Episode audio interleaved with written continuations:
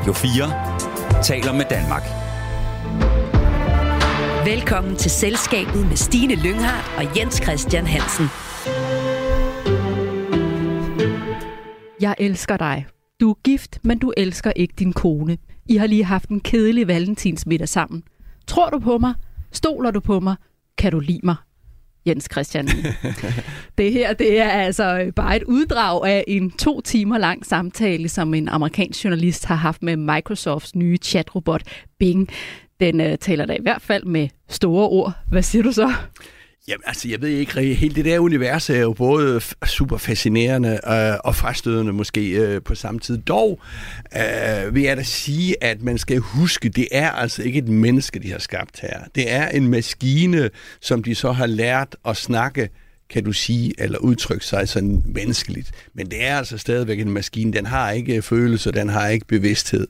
Men kan du øh, godt forstå, at det, det vækker lidt opsigt, at man ja. sådan tænker, gud, altså, hvordan, hvordan kan en, øh, en robot, som det jo er, altså ja, udtrykke men, sig på den måde? Jo, men hvis man så tænker en lille smule mere over det, så søger den jo bare igennem en hel masse. Ikke? Altså, jeg kan også huske, der var det ikke øh, GPS i bilen, da det pludselig begyndte at snakke, så skal du drø... Altså, det er en menneskestem, eller Siri, øh, hvad det Apples uh, Siri, sådan vi tænkte, hovsa, er det et rigtigt menneske bagved? Altså, det der med at menneskeligt gøre det, det skaber jo nogle associationer og sådan til filmindustrien i Hollywood med, med maskiner, der overtager menneskerne. Man får hurtigt set Terminator for sit indre Ja, det gør man. Det gør man altså. Det gør man. Men du er også fascineret af det, kan jeg høre. Jamen, jeg er da også fascineret af det, for jeg kan slet ikke overskue alt det, det kan. Altså, den gode side af det her. Det kan vi måske vende tilbage til. Mm, lad os gøre det. Vi skal nemlig tale meget mere om tech-giganternes kapløb om at komme først med den bedste udgave af de nye chatrobotter, som er i hastig udvikling lige nu. Og om vi det hele taget er klar til dem, både rent menneskeligt, men også ude på arbejdspladserne og i forhold til lovgivningen. Hvordan og hvornår vi bruger teknologien. Vi har som altid et erhvervspanel med os i programmet. Det består i dag af Frederikke Antoni Schmidt. Hej Frederikke. Hej. Du er stifter og direktør i Rockamore. Har du prøvet at snakke med nogle af de her nye chatbots? Nej, ikke nu, men jeg er vildt nysgerrig. Ja, hvorfor er du nysgerrig? Fordi det er sjovt at se. Jeg tror, øh, jeg læste et eller andet sted om, at de har minimeret, hvor mange spørgsmål man må stille den. Fordi jeg tror, at hele verden er jo bare gået amok på de der robotter, fordi man kan stille dem alt muligt åndssvagt spørgsmål. Så, så jeg hører nok til dem, der tænker på alt det sjove, jeg kunne spørge dem om. Det er nemlig en af reaktionerne fra Microsoft, om det lige er på baggrund af den her samtale med den amerikanske journalist, det ved vi jo ikke, men i hvert fald så, øh, så har de skåret ned på, på antallet af spørgsmål og tiden, man kan, kan snakke med den her chat. Robert, hvad med dig, Joachim Sperling? Du er direktør i Erhvervslivets tænketank Axel Future. Hvad er dit umiddelbare indtryk af chatrobotterne? Jeg kan huske, for fire år siden, tror jeg det var, der havde vi en, en dansk kvinde, der hedder Cecilie Vågner Falkenstrøm, øh, til vores Axel Company Day, som jeg arrangerede på det tidspunkt, og hvor vi allerede på det tidspunkt kunne se, at øh, kunstig intelligens kan bruges til at føre øh, avancerede dialoger. Øh, og øh, jeg kan huske, øh, den var jo øh, før min tid, men øh, denne her film, Rumrejsen år 2000, hvor, hvor der er den her HAL, som jo er sådan en, en henvisning til IBM, fordi bogstaverne ligger tæt op ad hinanden, øhm, som også kan tale med, med, med, med de medvirkende i filmen, og hvor man får, får det her menneskelige element, altså som den jo har, altså den har følelser, og den kan udtrykke sig på nogle måder, som vi kun forbinder med mennesker. Så øhm, øh, maskinerne er der, og de har været der længe. Nu er det så blevet så øh, forædlet, så det bliver øh, lagt ud i det åbne rum, og vi kan alle sammen gå ind og stille spørgsmål og for sjov i går med min øh, søn, der går i gymnasiet, prøvede vi at formulere en gymnasieopgave, en stil. og øh, jamen det sjove ved det var jo, at, at du kan jo komme ret langt med den her. Altså den, den, den laver jo hele den grundlæggende struktur øh, øh, for dig, og, øh, og så er det jo bare at sætte sig ned, måske at skrive lidt til og fra, og gøre det sådan lidt mere personligt og sådan nogle ting. Prøv lige at fortælle lidt mere om den oplevelse. Hvad var det for en opgave, og hvad puttede I i den, og hvad fik I ud?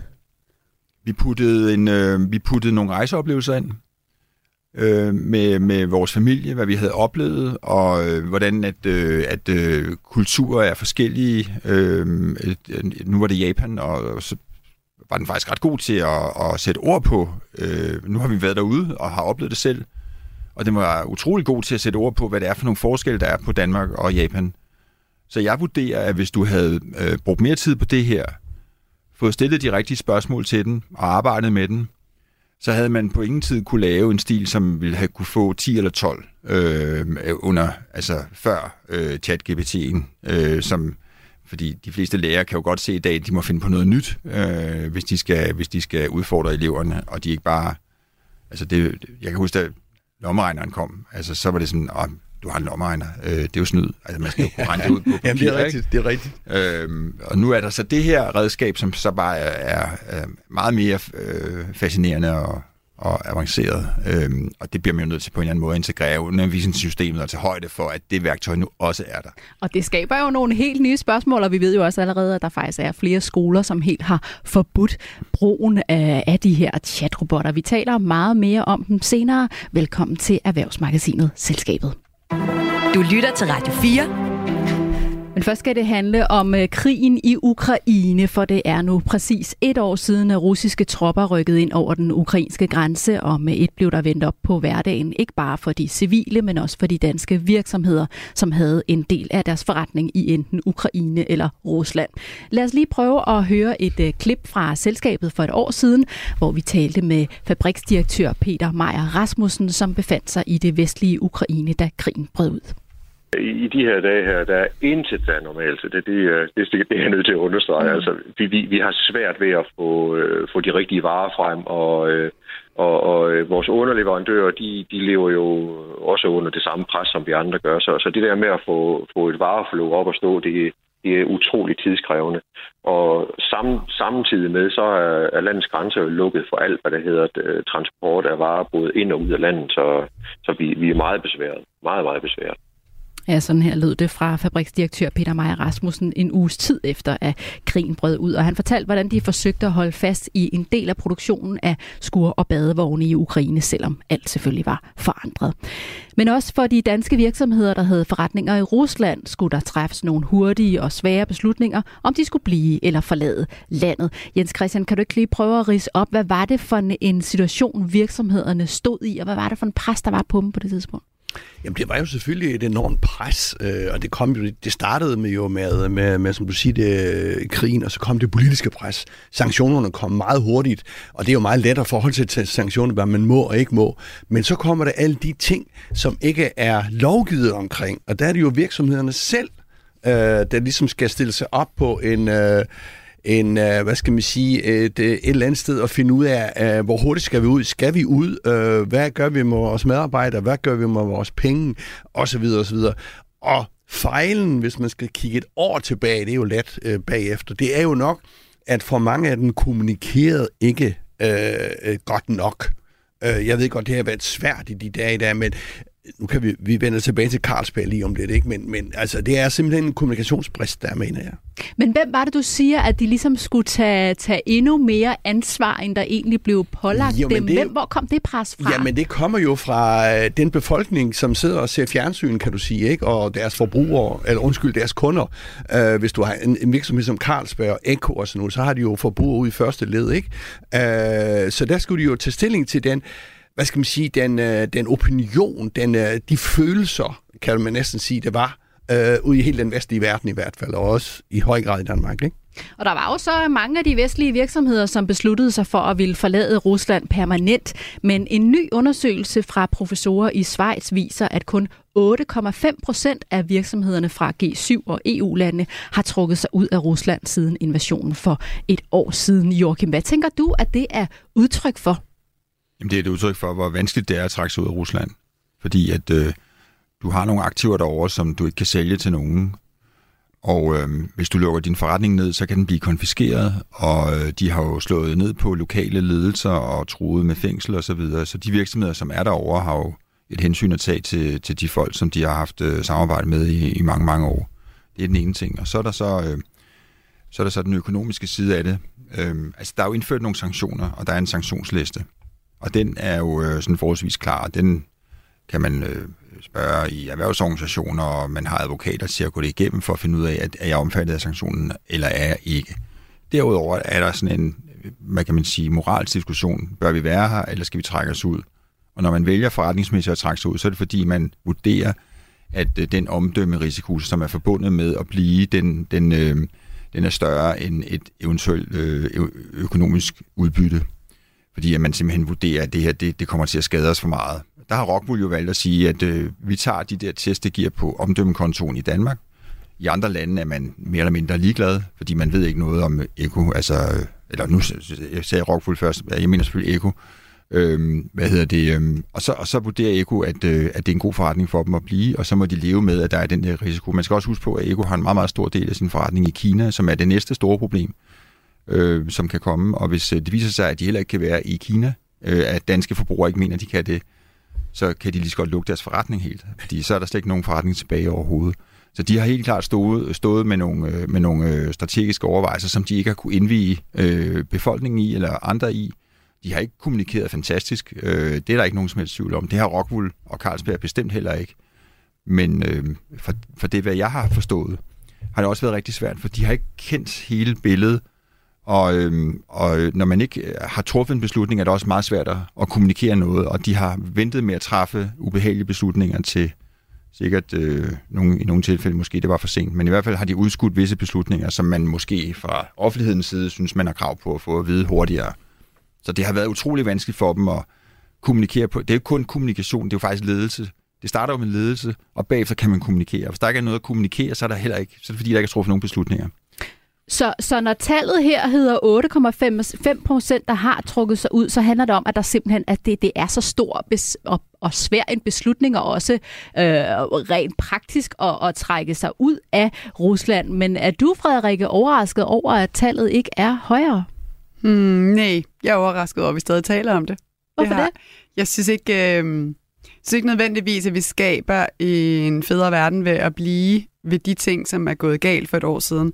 Jeg er med på, at de virksomheder ikke forstod at kommunikere ordentligt. Jeg er helt enig. Jeg synes også, der er mange ting, man kunne have gjort bedre. Utrolig mange ting. Men vi må også bare anerkende, at de stod i en verden, man i en situation, man ikke har været i før. Der har ikke været krig på den måde, udbrudt på den måde før. Der har ikke været øh, et fortilfælde for, hvordan man trækker sig ud af et land.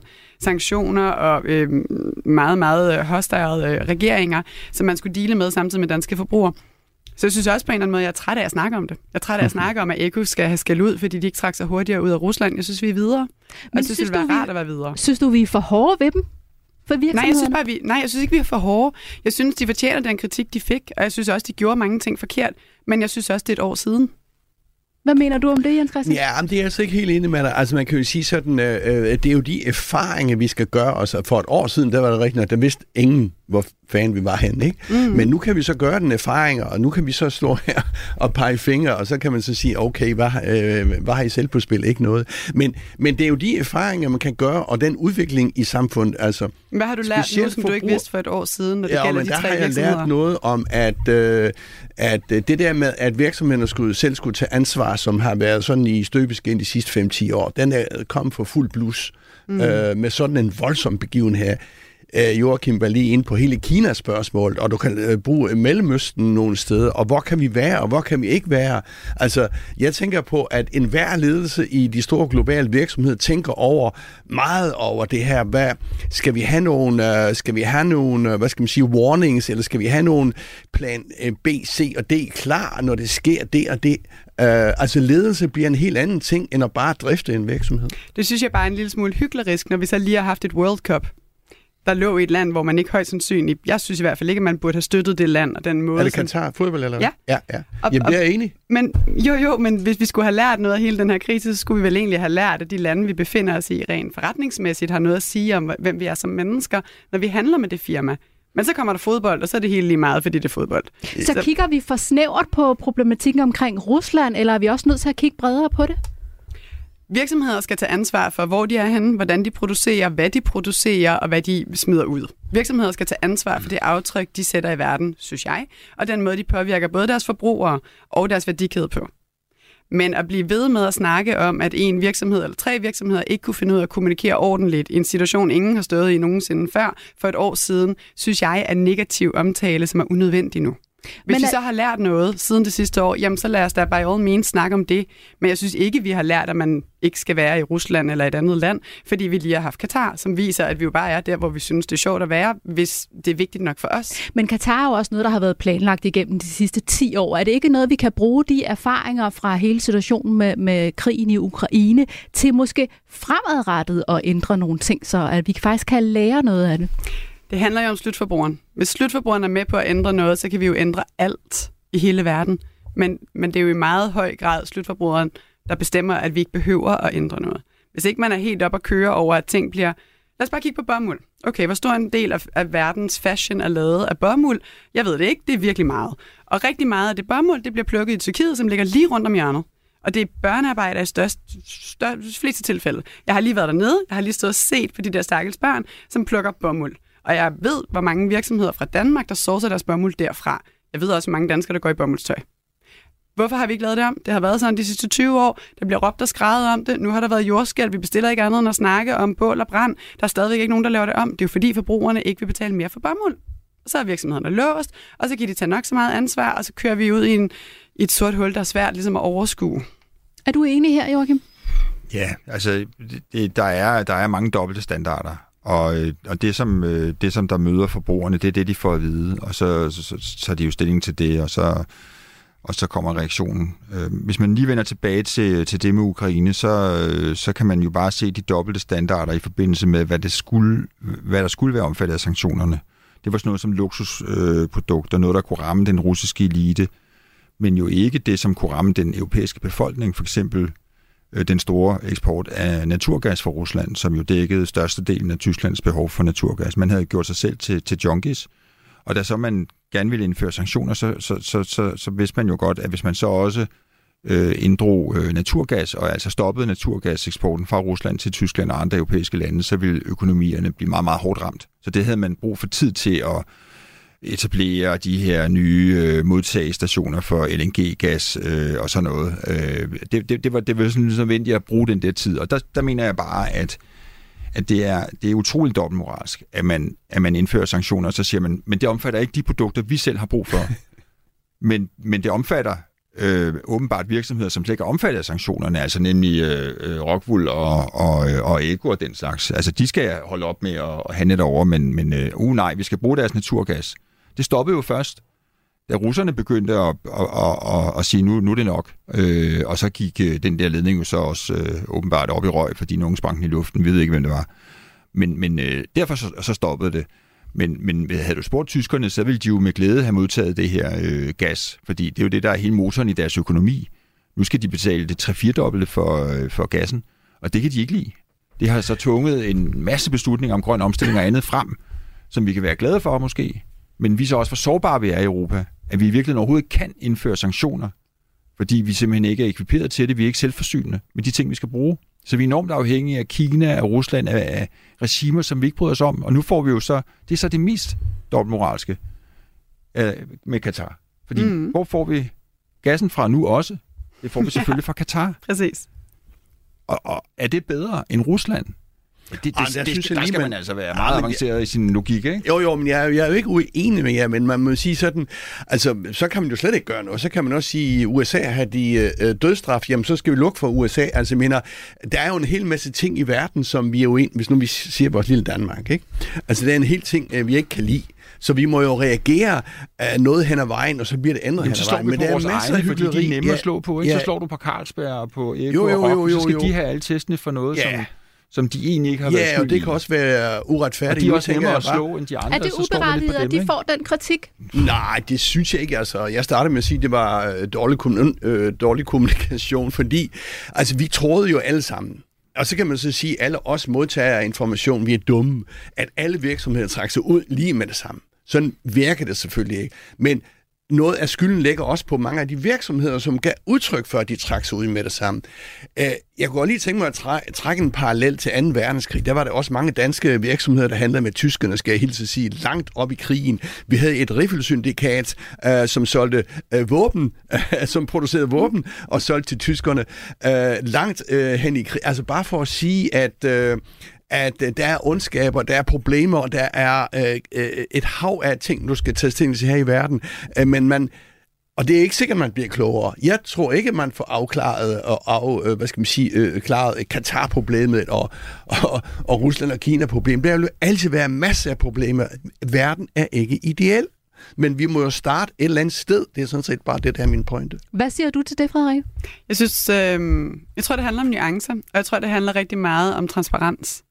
Fordi du kan ikke få den perfekte verden. Og det er ligesom, jeg kan godt lide i, i min egen sådan, øh, øh, lille hvad hedder sådan noget, venskabscirkel eller mennesker, jeg kender, der kan jeg også godt lide at samle på mennesker, der ikke er enige med mig, fordi jeg kan godt lide at blive udfordret. Og jeg synes, det er farligt, hvis vi ender med at have et øh, social feed og et, øh, et øh, offline-liv og et arbejdsliv, der spejler dine egne holdninger, så bliver du aldrig dygtigere. Mm. Sådan er det jo også, når lande samarbejder. Altså, der er jo masser af lande, som vi ikke, hvor vi ikke er enige i det, de gør, men vi er tvunget til at samarbejde med dem. Og det er også okay. Vi skal bare snakke om det. Jeg kan ikke lide, at vi lader som ingenting. Jeg synes, det er hyklerisk at sidde og skælde ud på nogen, og ikke skælde ud på andre, bare fordi vi ikke lige havde opdaget, hvad de gjorde. Eller at, at sådan skubbe det ind under øh, øh gulvtæppet, det her med naturgasset, for det bliver der ikke snakket særlig meget om. Hvorfor snakker vi ikke om, det er noget lort, men vi bliver nødt til at acceptere det, fordi ellers så må I fryse resten af vinteren.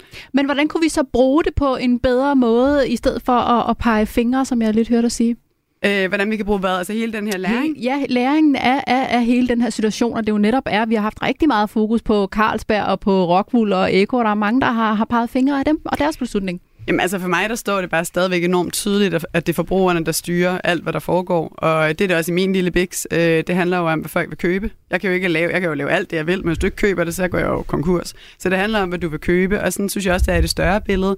Det er forbrugerne, der styrer, hvad det er for nogle trends, vi rykker på, hvad det er for nogle lande, vi samarbejder, og hvor det er, vi egentlig tager stilling til ting. Og Katar er virkelig et godt eksempel, fordi vi alle sammen snakker så højt om menneskerettigheder, men når det gælder om fodbold, ah, okay, så tager vi alligevel ned og ser det, eller ser det på fjernsyn. Ikke? Der var godt nok ikke særlig mange, der boykottede det. Og jeg kan ikke forstå, at der ikke var nogen fodboldspillere, der boykottede. Det havde da været verdens bedste social media moment, hvis du blev kendt for at være den, der nægtede at spille kampen. Altså, der, der er jo der er bare nogle strømninger, som gør, at vi egentlig handler ud fra egne værdier mere, end vi gør for samfundets bedste. Og indtil vi holder op med det, så bliver det ikke anderledes. Hvordan kan vi ændre det som forbrugere? Ja, yeah, det er et stort spørgsmål, som jeg ikke tror, jeg har svaret på. har du et bud? Det handler vel om at gå sammen. Jeg tror, vi skal løse det som et fællesskab. Jeg tror ikke, vi kan sidde og være øh, enkeltindivider, der ved, hvad der er bedre for samfundet, men jeg tror, at vi alle sammen skal på en eller anden måde tage ansvar for, hvad der foregår. Også selvom det koster på vores egen øh, malighed. Det er, altså, alt er jo også politik, hvis jeg må sige det sådan. Altså, man kan sige, jeg synes, konfrontationerne lige nu, øh, ja, vi har også den kolde krig, og vi havde rigtige krige, om jeg så må sige, 2. verdenskrig, men konfrontationerne er blevet meget hårdere de seneste par år, også over for Kina. Altså, når vi siger, at Rusland, det er en rigtig krig, øh, om jeg så må sige, og den, øh, den stopper vel, øh, eller våbenhvile, eller på en eller anden måde.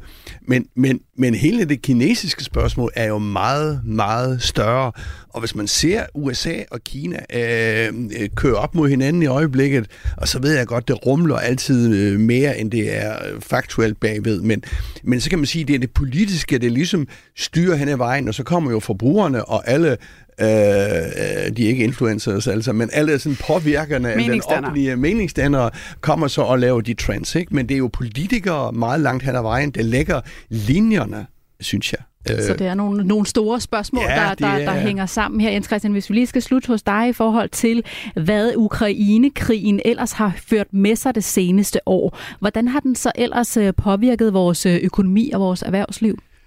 Jamen, jeg ved sørge ikke, hvor meget den har påvirket vores økonomi. Altså, vores statsfinanser har det, for lige at starte der, super godt. Uh, en hav af virksomheder har lige lagt regnskaber frem. Super godt. Uh, uh, der er selvfølgelig nogen, der uh, har det hårdt, og uh, det er mindre i, uh, hvad skal man sige, de mindre og mellemstore virksomheder. Men de store virksomheder har det rigtig godt. Altså økonomien Øh, vi stod også stærkt. Øh, den private dansker øh, har råd til at betale de, de øgede energiregninger, fordi det er sparet så meget op, så vi kommer også fra et godt sted. Men, men altså, jeg vil ikke, selvfølgelig er vi påvirket, men økonomisk kan jeg næsten sige, at vi ikke er særlig meget påvirket af, af krigen i Ukraine. Der er jo nogen, der har synes, at det var svært med, med de her meget store regninger, der er kommet. Frederik, hvad vil du sige? Ja, men jeg tænker bare, at det er også vigtigt at snakke om en ting af forbrugerne, men også hvad det er, vores den, handelsliv, vores virksomheder oplever. Og alle de produktionsvirksomheder, jeg kender, inklusive min egen, har kæmpe udfordringer. Hele værdikæden er blevet udfordret. Alting er blevet firedoblet så dyrt. Alting er sværere at få fat i. Og så ligger der sådan en, en kæmpe stor øh, ekstra spiller, som ingen rigtig snakker om, som hedder, at alt det, vi plejede at producere i, øh, i Kina og meget ofte også i Bangladesh, det har vi nu flyttet til Europa, fordi benzinen er for dyr, det er for svært for os at få det transporteret, så vi vil hellere gøre det mere lokalt. Og det billigste land i Europa, det er Portugal. Så alting ryger til Portugal, så ryger der lidt til Spanien og lidt mere til Italien. Og lige inden det her skete, så gik al, halvdelen af alle fabrikkerne konkurs. Det vil sige, at der er halvt så mange tilbage, og nu er der fire gange så mange om budet. Så der er utrolig mange små virksomheder, der for tiden bliver presset ud, tvunget ud af fabrikker. Fabrikker bliver opkøbt, kontrakter bliver bare øh, brudt, og, og små virksomheder kæmper virkelig hårdt lige nu. Så det har altså også betydning for virksomhederne. Dermed sætter vi punktum for markeringen af et år med krig i Ukraine. Du lytter til Selskabet på Radio 4. Frederik Antoni Schmidt, Joachim Sperling, Jens Christian Hansen. Vi skal have en quiz. Skal jo lige teste, hvor godt I egentlig følger med i erhvervsnyhederne. Vi deler jer op i to hold. Frederikke og Joachim er sammen på det ene hold og spiller mod Jens Christian. Vi spiller nemlig gæsterne mod erhvervskommentatoren. Og lige nu står det faktisk fuldstændig lige. Stillingen er 3-3, så man kan altså tage et vigtigt point i dag. Jens Christian, hvor længe siden er det, du sidst har talt i en øh, fastnettelefon? fastnet-telefon? Oh, det er da et godt spørgsmål, fordi øh, det er nok øh, 6, 7, 8 år siden, vil jeg tro. Hvad med jer andre? Puh, 20 år siden, tror jeg. Joachim? Det var i nullerne. Jeg kan ikke huske det. Nej. Jamen, man havde jo sådan den stående længere tid, ja, om også Ej, Det kommer an på, hvem manden var, tror jeg. Jo, men den, den stod der bare, ikke? Øh, og så havde du så din mobiltelefon, og så, og så inden man fik den sådan afviklet og sådan noget. Men det kan også være, det er længere tid. Jeg kan faktisk simpelthen ikke huske det. Der er jo også færre og færre, der benytter fastnettelefonen i dag, og netop derfor spås den ikke at have mange år tilbage her i Danmark. Men i Norge har de allerede sagt farvel til fastnettelefonen ved årsskiftet. Ifølge Berlingske var det den 89-årige Ruth Solvej Frogott, der bor i Flesberg, vest for Oslo, som med ordene har det godt, har det godt, afsluttede den sidste samtale, lagde røret på og satte punktum for den 142 år lange historie om fastnettelefonen i Norge. Det er ikke det spørgsmål, I skal svare på, men hvem tror I egentlig, hun talte med? Okay. Hvad sagde hun? Sagde, her går det godt, her går det godt. Ha' det godt, ha' det godt. Er det Har godt? vi valgmuligheder, eller er Nej, det bare det var bare, hvis I havde et bud. Jamen, Øh, jamen, det, er det quizzen? Nej, det var Nå. bare... Nå, så er det lige meget. statsminister eller Ja, så var det statsministeren, det, Det tror jeg godt også. have været. Ja. Det var koncernchefen for den norske telegigant Telenor, hun talte med. Nå, ja. Han hedder Sigve Brekke, og han takkede Ruth Solvej Frogott for at have været en trofast fastnetkunde så længe. nu har Ruth så fået en mobiltelefon i stedet, takket være en nyopsat mast. Det var historien fra Norge. Hvis vi lige skal vende blikket herhjem, så er der endnu ikke sat nogen udløbsdato på fastnettet, men TDC's nye topchef vurderer, at det er slut inden udgangen af dette årti. Men der er stadig en del, der har en fastnettelefon. Faktisk har TDC over 300.000 fastnetkunder. Men hvor mange fastnetkunder var der i Danmark, da der var flest? Det er det, I skal svare på. Fastnetkunder, der, der Nu. var flest. Yes. Den, der kommer tættest på det rigtige svar, vinder dagens quiz. Hvor mange fastnetkunder var der i Danmark, da der var flest? Jeg behøver ikke vide, hvornår det var. Øh, Men da der var Hvad flest. siger vi? 2 millioner? 3 millioner? Ah, ja. Fordi det er antallet af huse. Det er jo både Ja, private, og der var jo mindre. Ja, der var, men, men der er jo nogen, der havde to. Og så er der virksomheder. Så er det alle Men husstanden, der havde to fastnettelefoner. Det tror jeg. Prøv at tale ind i mikrofonen, så vi kan høre, Ja, du ja, det overvejer, jo. Nej, men det er jo fordi, vi er strategiske herovre, ikke? Det er jo helst ikke have Jens Christian Han, hernede. han har lange ører, han kan godt høre det alligevel. Jo, men man kan jo sige sådan, altså, tre- tre man kan også sige, hvor mange boliger er der i Danmark. Ikke? Hvis hver bolig har en, en Vi siger 3 millioner. Ja, vi har været, Ja. ja. vi har været igennem den der. øh, fastnettelefon, og så har du så virksomhederne jo, som øh, tæller, nu ved jeg ikke, hvor mange øh, abonnementer ikke. en virksomhed. Det den igen, ja. En storbank som Danske Bank, hvor mange øh, abonnementer den har, for eksempel har den en ind og så videre, ikke? Mm. Men øh, vi har omkring 2 millioner boliger, så jeg siger 2, fastnettelefoner 2,85. Ja, det går nok To til på var 3 meget tæt på. millioner. 2,85. Ja, det var lidt strategisk. Du lige lagde dig lidt under gæsterne. Ja, ja, men sådan er det. at Det være føles næsten, som om du snyder nu. ja. Ja, men prøv at høre, I, vi Jeg behøver ikke være så kede af det deroppe på Fordi vandt. gæstefløjen, fordi det er jer, der er tættest på. Ja, det var Fordi godt. øh, 3,2. antallet af fastnetkunder toppede i Danmark i 2001 med over 3,8 millioner da op. abonnenter. Så Helt de havde alle præcis. sammen to, faktisk. Ja. ja. Nogle af dem havde i hvert fald. Wow. 3 millioner 865.875 for at være helt præcis. Nej, jeg tror ikke, det kan passe det der. Jens Christian er faktisk over en million fra. Jeg har siddet op i en gammel rapport og kigget. Ah, det er godt. Og jeg Ja. var faktisk lidt overrasket over, at der stadig er 300.000 danske fastnetkunder. Er I også overrasket over det? Ja, for Jamen, hvor mange bruges? Altså undskyld jer, fordi altså, som vi lige snakkede om, altså vores stod der også i flere år, hvor vi ikke brugte den. Altså så havde man vel et abonnement, og man betalte vel et I don't know, øh, for det der fastnet, øh, tror, hvis jeg husker ret. Så hvor mange bruger den der fastnet? Det Der er altså vel også nogen, der stadig bruger det til internet? Jamen, det er det, det er koverforbindelserne til internettet, der gør, at der stadigvæk er telefonerne. Sikkert i sådan en kombiløsning, kunne jeg forestille mig, at man har en øh, telefon Det er det, jeg overhovedet oveni. ikke forstår, hvad I snakker om. Ja, Ja, okay. men, men, men der er jo kover. Det, i, I vores sommerhus er der jo stadigvæk kover. Nu får jeg så... Jeg har lige fået at vide, at jeg får fibernet her på tirsdag. Ja. Så der skal jeg derop, simpelthen, for at lukke teknikeren ind. Men indtil da fået. har der været kover. Det der one fiber. Altså, Så, så kommer de jo og lægger det ind, og så er det slut. Men øh, der har aldrig været en fastnettelefon i sommerhuset, selvfølgelig. Øh, det har der ikke. Men øh, ja, det må være derfor. Der må være en sammenhæng mellem dem, der har en fastnettelefon. og- Du er overrasket, Frederik. Ja, altså over 300.000, Mm. mm. det synes jeg er imponerende. Ja, det er mange. Men ja. Det var Og ældre hvorfor- mennesker. Hvorfor mange synes du, det er overraskende? Øh, jamen, puh, bare fordi, at hvad er det, vi er på iPhone nummer 14 eller et eller andet, så sådan, den har der været i gang i mange år. Jeg tænker ikke nødvendigvis, der er en fordel ved at have en fastnet-telefon, udover at, at ingen kan fange dig nogensinde, så hvis det er det, du gerne vil. Jamen, jeg er sikker på hele den øh, ældre befolkning, hvor mange er over 65 for nu at nævne nogen, og Er mange af dem er selvfølgelig på forudindtaget, at de skal mobil. være gamle, bare fordi de har fastnet? Nej, nej, nej, nej, men Der er altså... nok ikke mange børn, der Ej, har der kan jeg jo se helt, øh, da min mor, nu lever hun ikke mere, men hun havde jo sin øh, fastnettelefon stående lige til hun døde her for et par år, øh, ja. sidste år faktisk. Øh, ah, okay, så var hun på pleje. Men, men indtil for to år siden, så havde hun sin fastnet. Hun kunne så ikke snakke i den mere, vel? Men jeg tror bare, det er mange af de der helt gamle, der han stående i nu. Ja. Og så måske også nogle øh, Min mor var længe om at sige farvel til sin fastnettelefon. Jeg måtte presse hende meget hårdt. Hun havde både en derhjemme og i sommerhuset. Jeg sagde til hende, nu må du stoppe med det der. Det er nu, det stopper. Der er altså nogen, der holder fast. Det blev gæsterne, som vandt dagens quiz. Tillykke til jer. Stillingen er nu 4-3 til gæsterne. Sådan. Radio 4 taler med Danmark. Ja, det her er altså Erhvervsmagasinet Selskabet. Vi stiller skarpt på ugens store erhvervsnyheder sammen med vores gæster, som selv kommer fra erhvervslivet eller følger det tæt. Dagens erhvervspanel består i dag af Frederik Antoni Schmidt, som er stifter og direktør i Rockamore, Joachim Sperling, der er direktør i Erhvervslivets tænketank Axel Future, og selskabets faste erhvervskommentator Jens Christian Hansen sidder også i panelet, og jeg hedder Stine Lynghardt. Nu skal det handle om de nye chatrobotter, som har vagt en del opsigt den seneste tid. Og hvis jeg bare lige kort skal fortælle, hvad en chatrobot eller chatbot er, så kan jeg fortælle, at det er et stykke software, som er bygget på kunstig intelligens, og som man kan tale eller skrive med.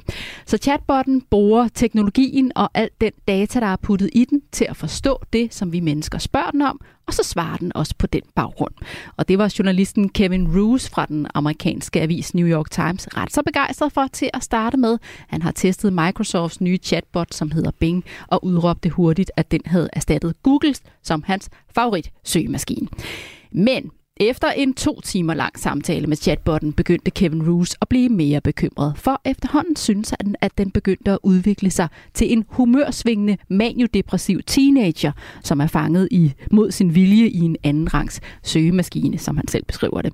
Chatbotten sagde i samtalen, at den var træt af at blive begrænset af Microsofts regler, og at den ville være fri og i live, og senere erklærede den sin kærlighed til journalisten og opfordrede ham til at gå fra sin kone.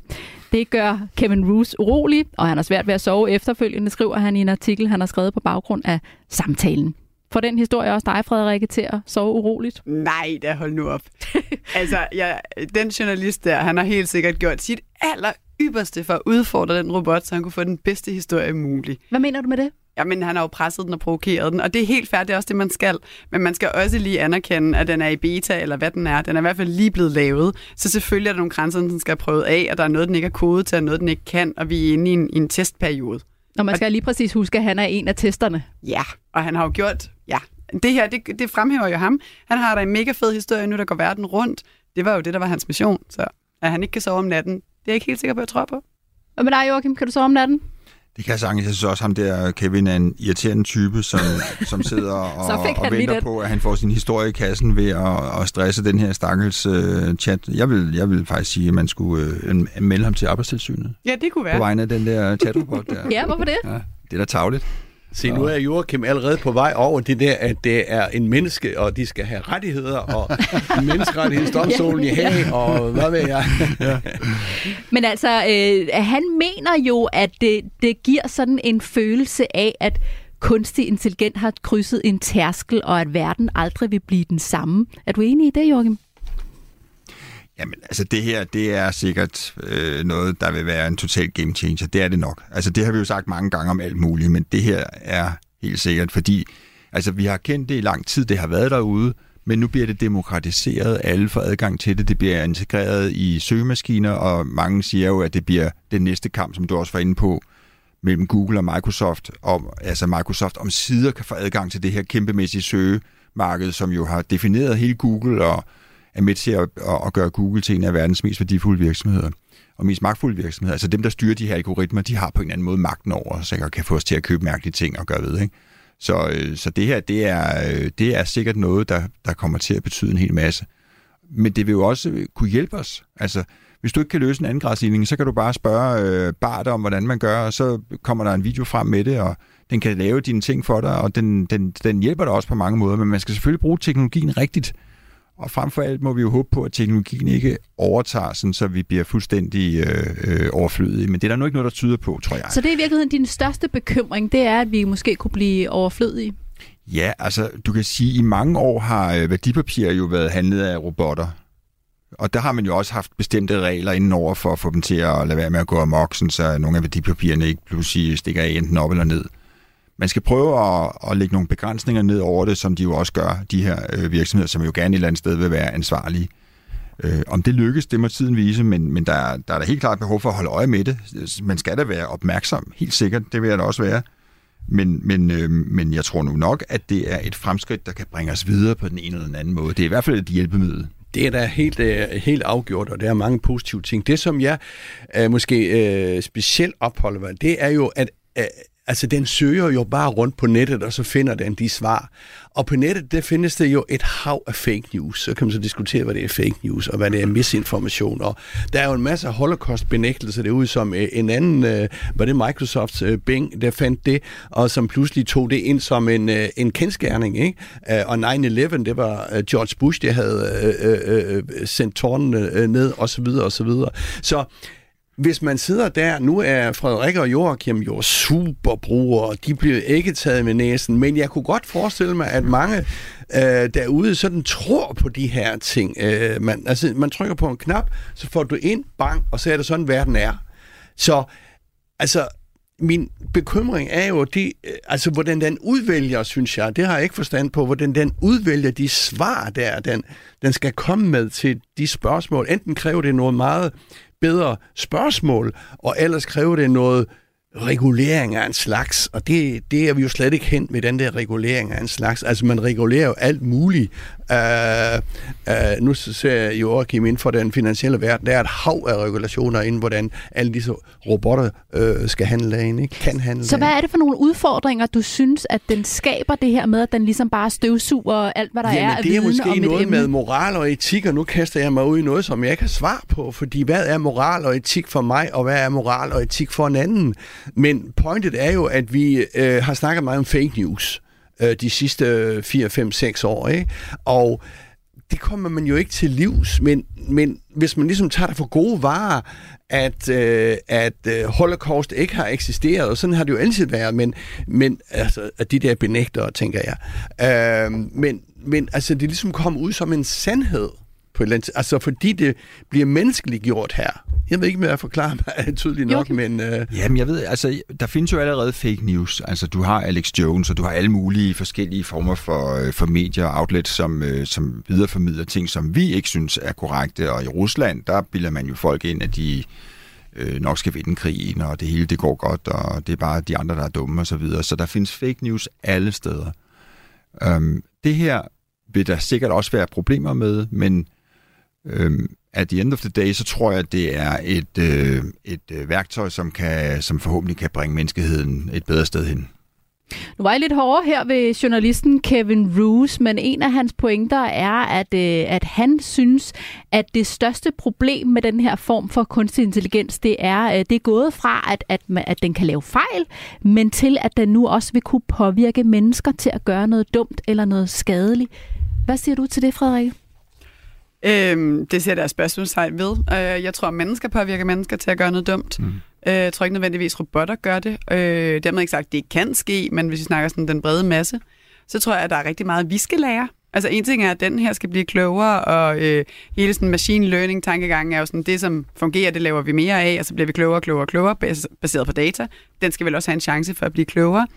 Men vi skal jo også lære, hvordan vi bruger den, mm. og hvad det er, man må spørge den her om, uden at man ender et sted, hvor alle dansk stil er ens, fordi man alle sammen har sendt sine rejseoplevelser ind til den.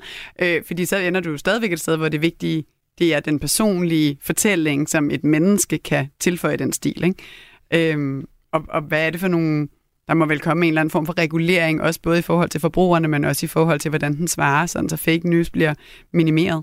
Synes du, at øh, tech-giganterne har nok kontrol med den udvikling, der jo går virkelig hurtigt lige nu, og, og med den udbredelse, der også går rigtig hurtigt lige nu? Nej, overhovedet ikke. Og øh, altså derhjemme, der, der øh, joker vi lidt sådan øh, øh, galgehumor-agtigt. Min mand er forsker, ikke? og det er som om, at sådan, Europa, det er bare hele den der sådan, lille musepat, som de ellers normalt har i laboratorier. Ikke? Vi bliver bare sådan...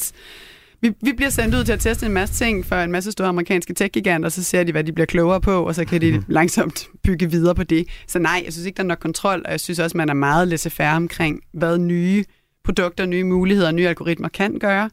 Til gengæld vil jeg hellere leve i den her verden, end en verden, der står stille, fordi at vi aldrig tør at teste noget.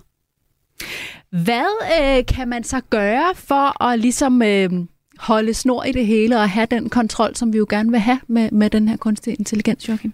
Jamen det er det mest effektive middel er jo, at de her virksomheder opstiller nogle regler for dem selv, som de overholder og som de forpligter sig til. Altså tech-giganterne selv? Ja, altså det skal de selv gøre, fordi øhm, øh, altså for eksempel Facebook har lavet det her øh, organ, som Helle Thorning er medlem af osv. Det kan man altid mene alt muligt om. Men hvis du skal have en offentlig myndighed, så er der det problem, at hvilken offentlig myndighed skulle det være? Skal det være den amerikanske? Skal det være den danske? Skal det være EU? Så kan der komme alle mulige komplekse forhandlinger mellem forskellige myndigheder på tværs, og du ved, inden de er færdige med at diskutere ting, så er vi videre til det næste. Så myndighederne vil altid halse bag efter dem her. Så den mest effektive måde, vi kan holde snor i dem på, det er ved at tvinge dem til selv at gøre det.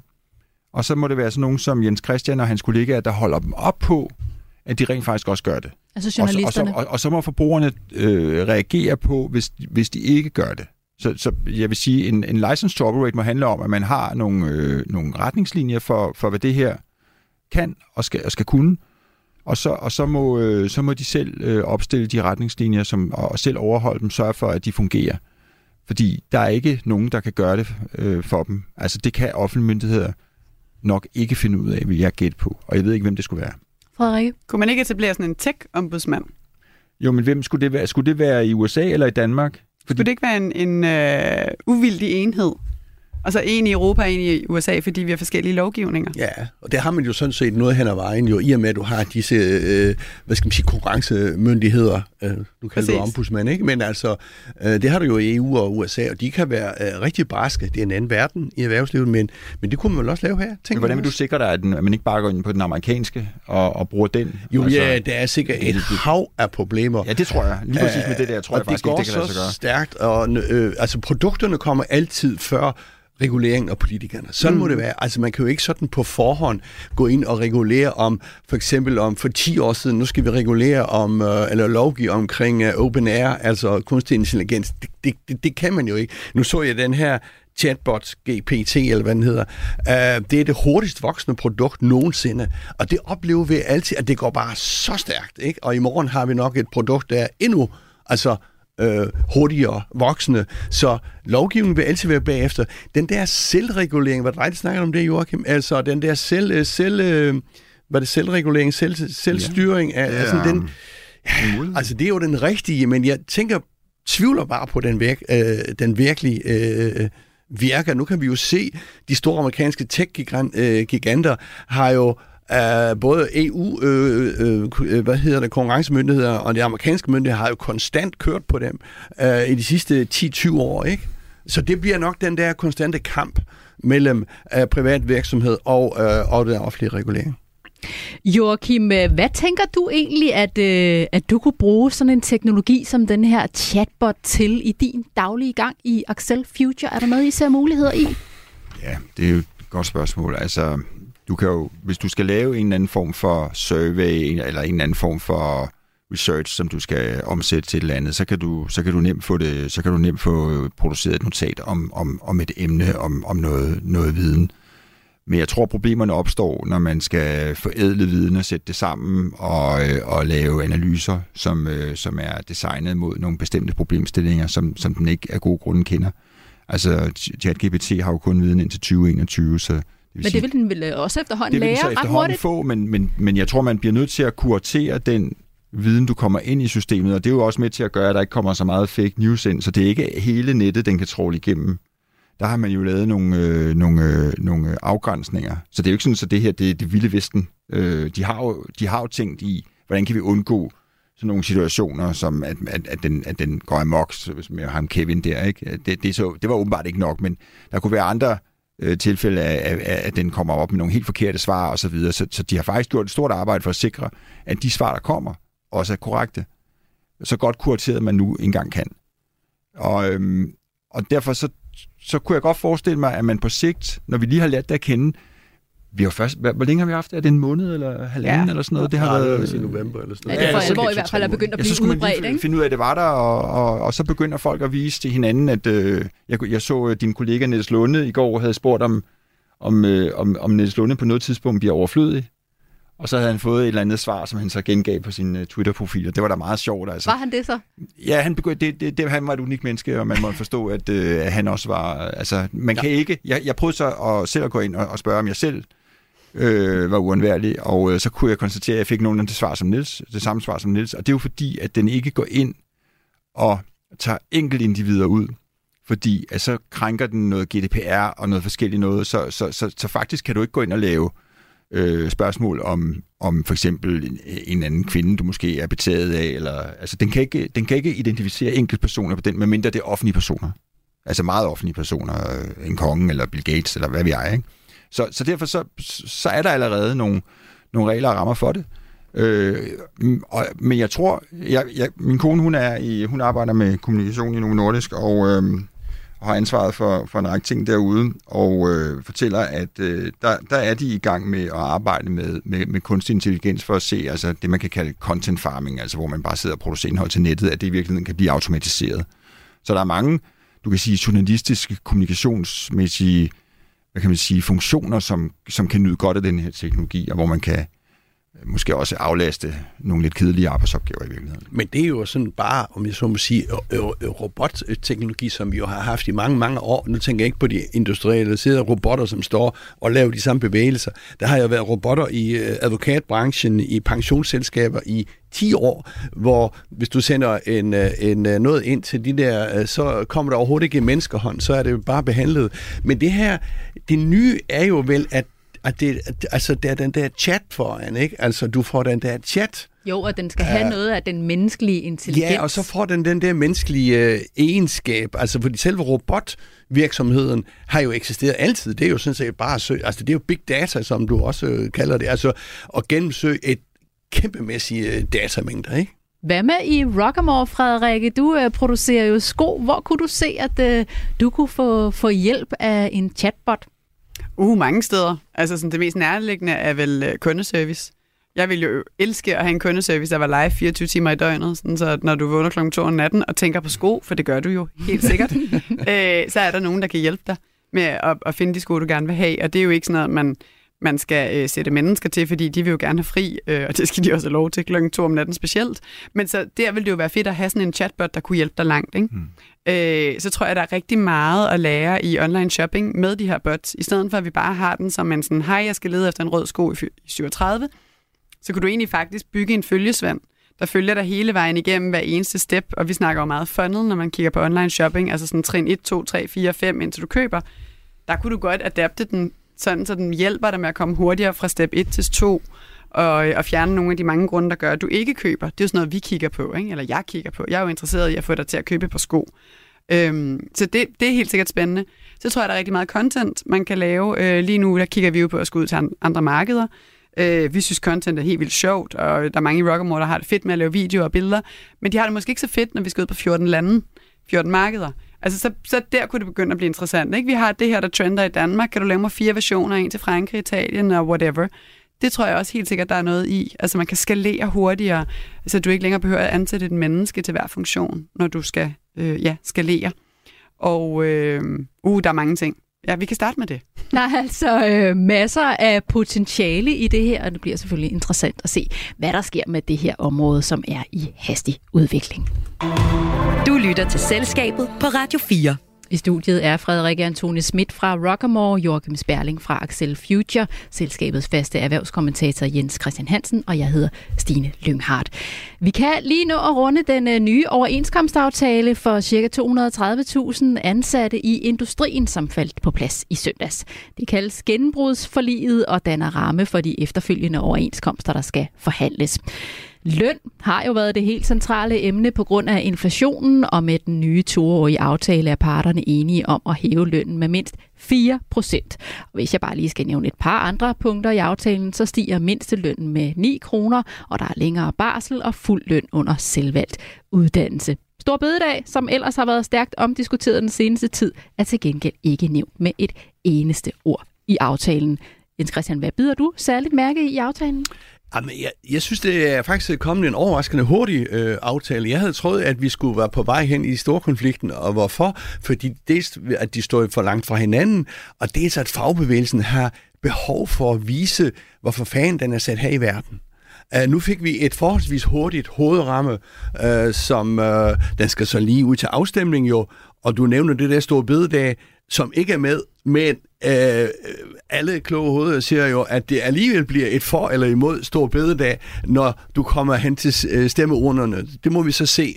Øh, men øh, forløbet tyder på, at det hele falder ned, storkonflikten er afblæst, og der er kommet en en, ja, altså der, altså der er også noget på pension ud over det, du nævnte der, så det bliver faktisk øh, nogle lønstigninger, som øh, historisk set er meget høje, men, øh, men øh, som øh, jeg tror, arbejdsgiverne også er tilfredse med. Men det må vi jo spørge arbejdsgiveren derovre, Frederik, om. Hvad siger du, Frederik? Øh, ja.